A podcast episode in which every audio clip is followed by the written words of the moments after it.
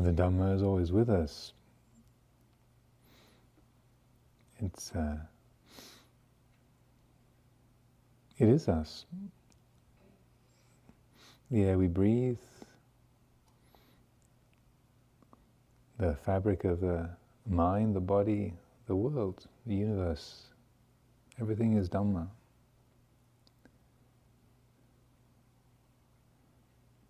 It's always here, closer to us than we are to ourselves. Much closer.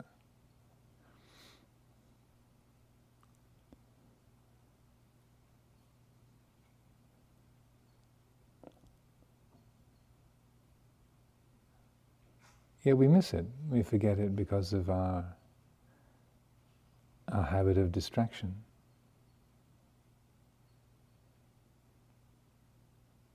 Wearied by the tiredness of the body, caught up by the things we see and hear, things we remember, expect, smell and taste, touch. The mind becomes distracted. We forget, we miss the Dhamma. We miss this fundamental reality of nature. All things are simply attributes of this one fundamental nature.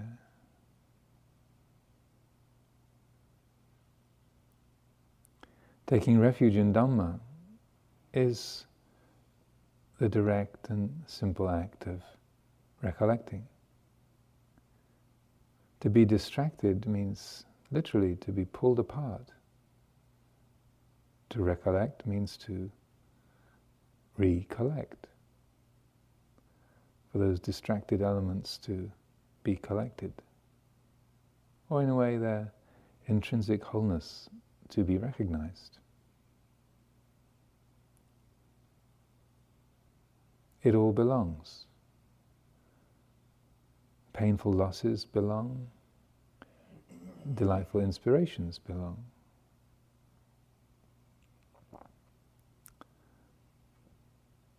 The mundanities all belong.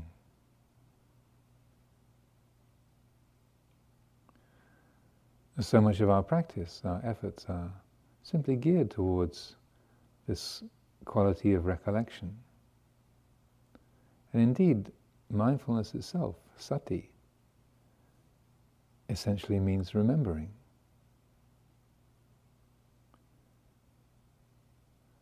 The word sati itself means memory as much as it means mindfulness.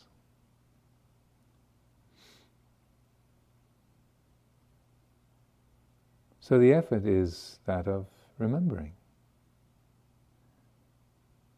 Remembering what our heart knows the reality is, has been all along.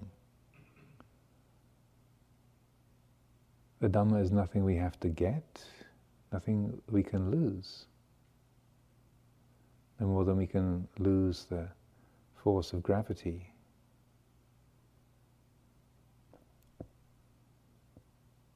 The laws of physics.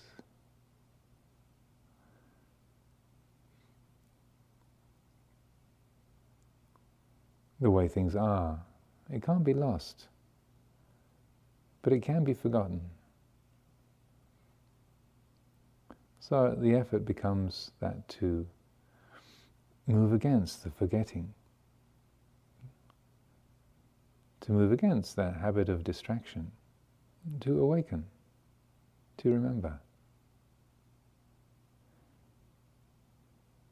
to offer our attention.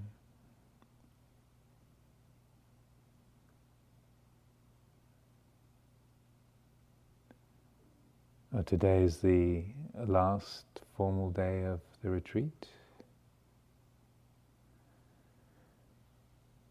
As the hours unfold, then there'll be our closings, our farewells, this, the body of this retreat, this large multipartite jellyfish,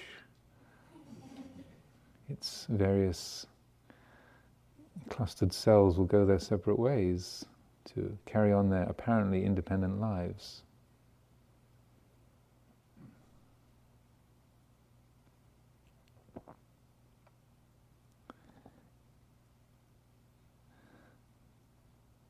That's what lies before us in prospect.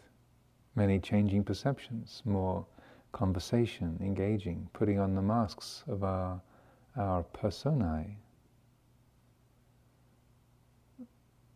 picking up our, our identities, no longer blob eight, row five, blob six, row twelve, blue shawl.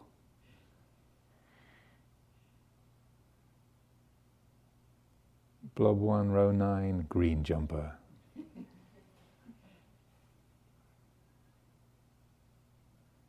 But we get our addresses, our names, our personalities. They'll come back. But hopefully in a different way. That we pick up those identities, those roles, with a transparency. That the art of of recollecting is something we've developed, something that's been honed during these days together. Letting the personality, our stories, be be seen as as transparent, empty. They have their form, their shape, like a shaft of sunlight. But there's no substance, no resistance.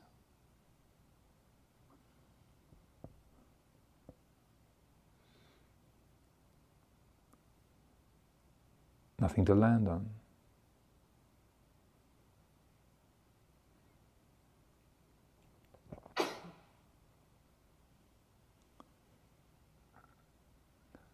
Uh, there are many ways we can sustain that quality of, of recollection, of remembering to see clearly, unconfusedly. Just mindfulness of the body itself. The body is always in the present moment. It never goes drifting off into the past or future. It's always here. So it's a guaranteed, fail-safe connection to the reality of of the present. And it speaks a, a simple, direct, unequivocal language. Its stories are uncomplicated. So we can remember through attending to the body, developing body awareness. As we go through the day and the different events unfold and then these bodies scatter to the four directions.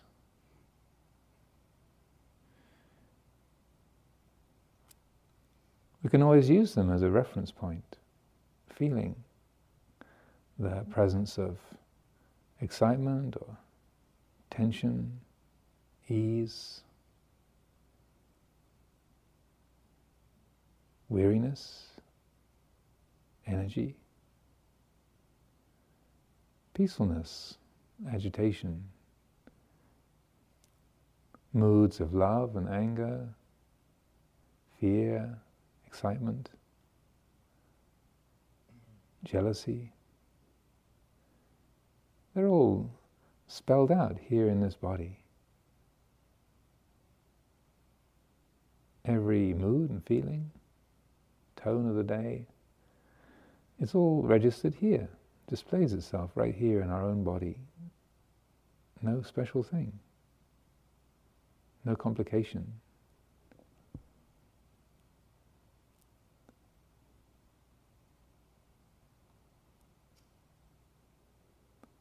Feelings of joy and grief, where are they in the body?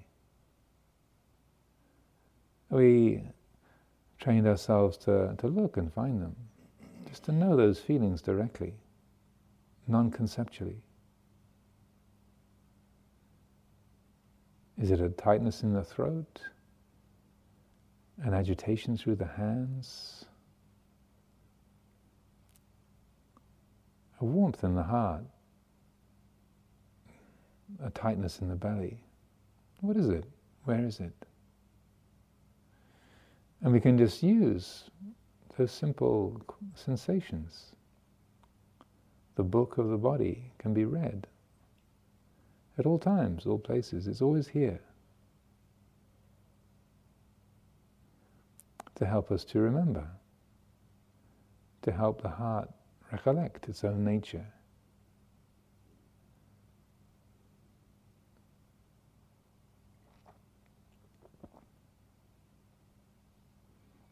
And listening to the sound of silence. Again, if we've developed that, if that's something that we've picked up and can hear, this too, like the body, is always here.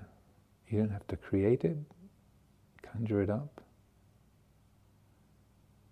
It's always here, reminding us of that which is beginningless, endless, non-personal.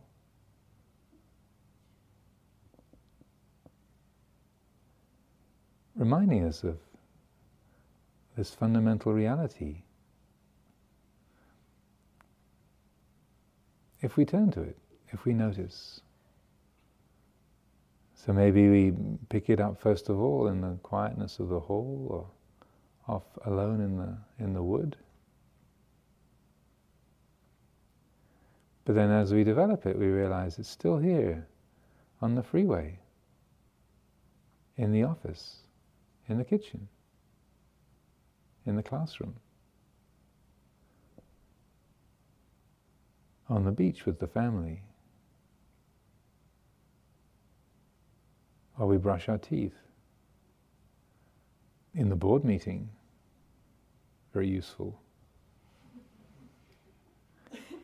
Ajahn Sumedho con- confesses often that he uh, took particular, made particular efforts to develop listening to the nada sound during long, boring English Sangha Trust meetings. That serene smile on his face wasn't the delight at the the latest financial decision that was being made. But listening to that beautiful silvery sound endlessly, murmuring, reminding us of that which we've forgotten in the stress of our days since birth.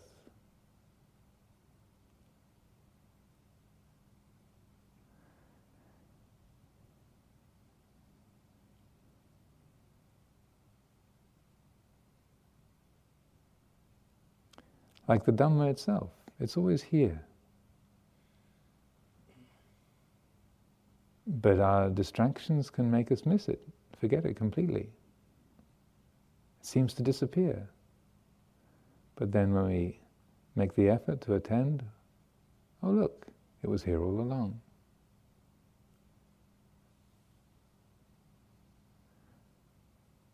Even in the midst of trauma and agitation, busyness, difficulty, it's always here, steady, energetic, unwavering. In the middle of the court case, in the middle of the wedding, alone in the park, on our pillow early in the morning. It's always here.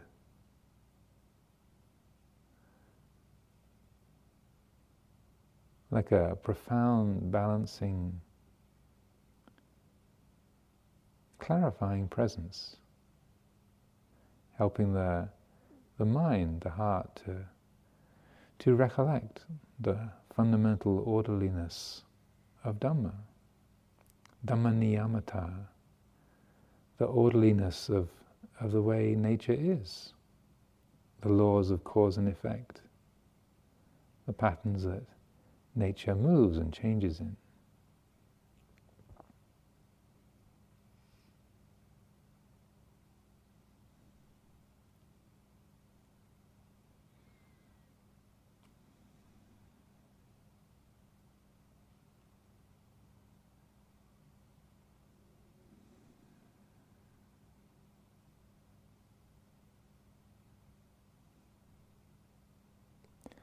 As the day unfolds, these coming hours and the, the becoming urges get catalyzed, kick into action. which they naturally do because of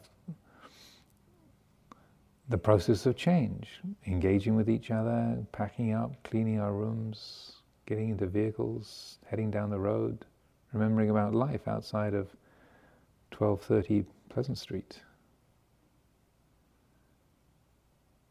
Oh yes, look at that. Houses, humans. A freeway, good heavens, I forgot these existed.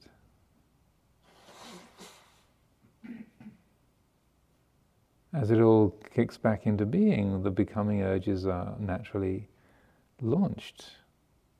There is becoming, there's vehicles moving down the road, bodies traveling, personalities being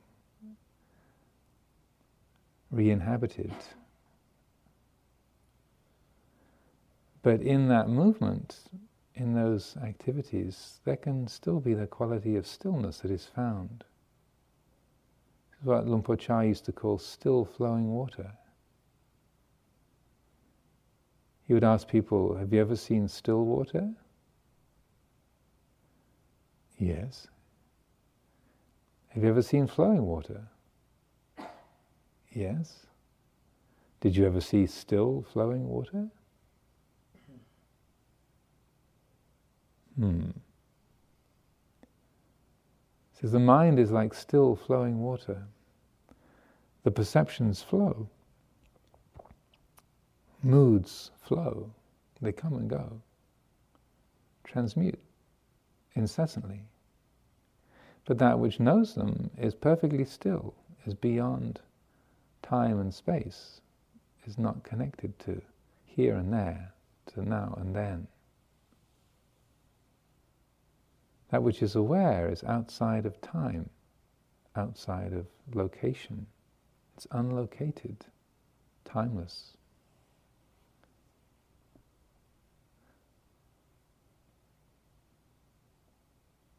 This quality of knowing, it's not any place, it's not any person, it's not any time, it's not connected to these worldly dimensions, these physical dimensions.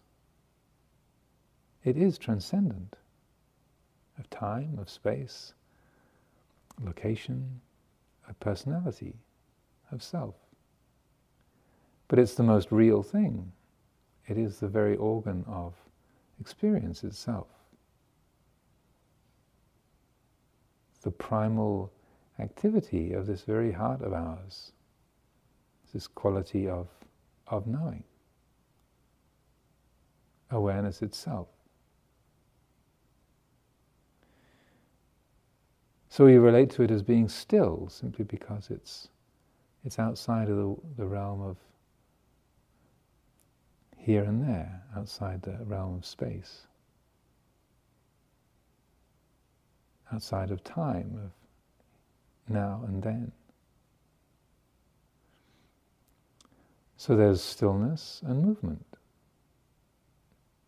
The sound changes, but that which knows the sound is not changing. Bodies move, but that which knows the body is always here.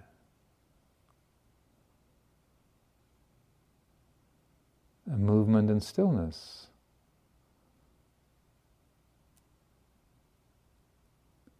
Cohabit this moment. Still flowing water. This is to do with letting go of the becoming. The changes happen, but the heart is not tied to them.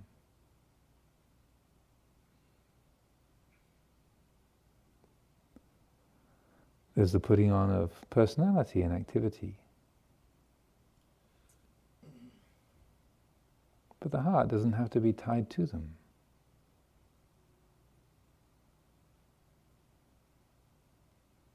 This is how we found, how we find peace. It's not through stopping the world, through making no changes, through refusing to travel or trying to be a non-person. Giving up our name, saying, the human formerly referred to as Ajahn Amaro, and it just gets a lot longer to say your name. Much more complicated. And very irritating.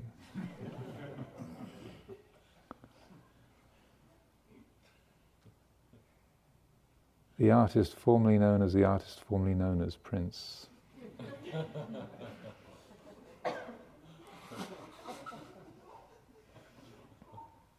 It's extremely complicated.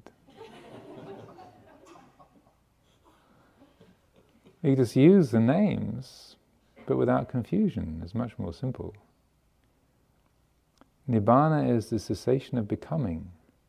It doesn't mean stopping the vehicles, getting rid of our names, erasing our personality,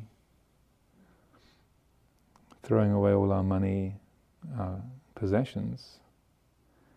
It's that's radical letting go or recognition of non-ownership. It's an unentangled participation in the way things are.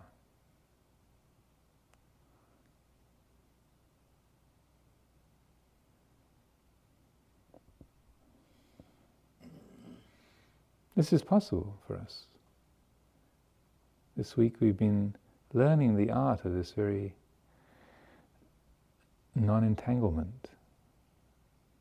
And our heart knows that place, where life does its thing, and yet there's total ease within it, among it.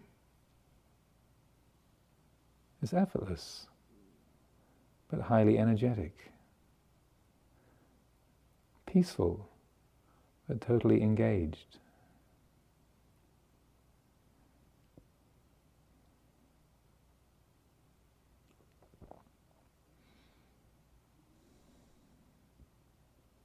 The heart knows that place, knows that quality.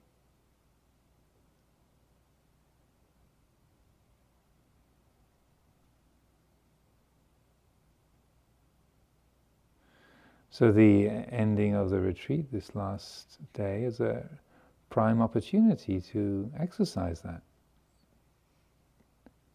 to engage that, that quality, to test that. Can we find that, that place of stillness, a place which is no place, here in the midst of activity, in the midst of the flowing? Can we feel the stillness? In the midst of sound, can we hear the silence?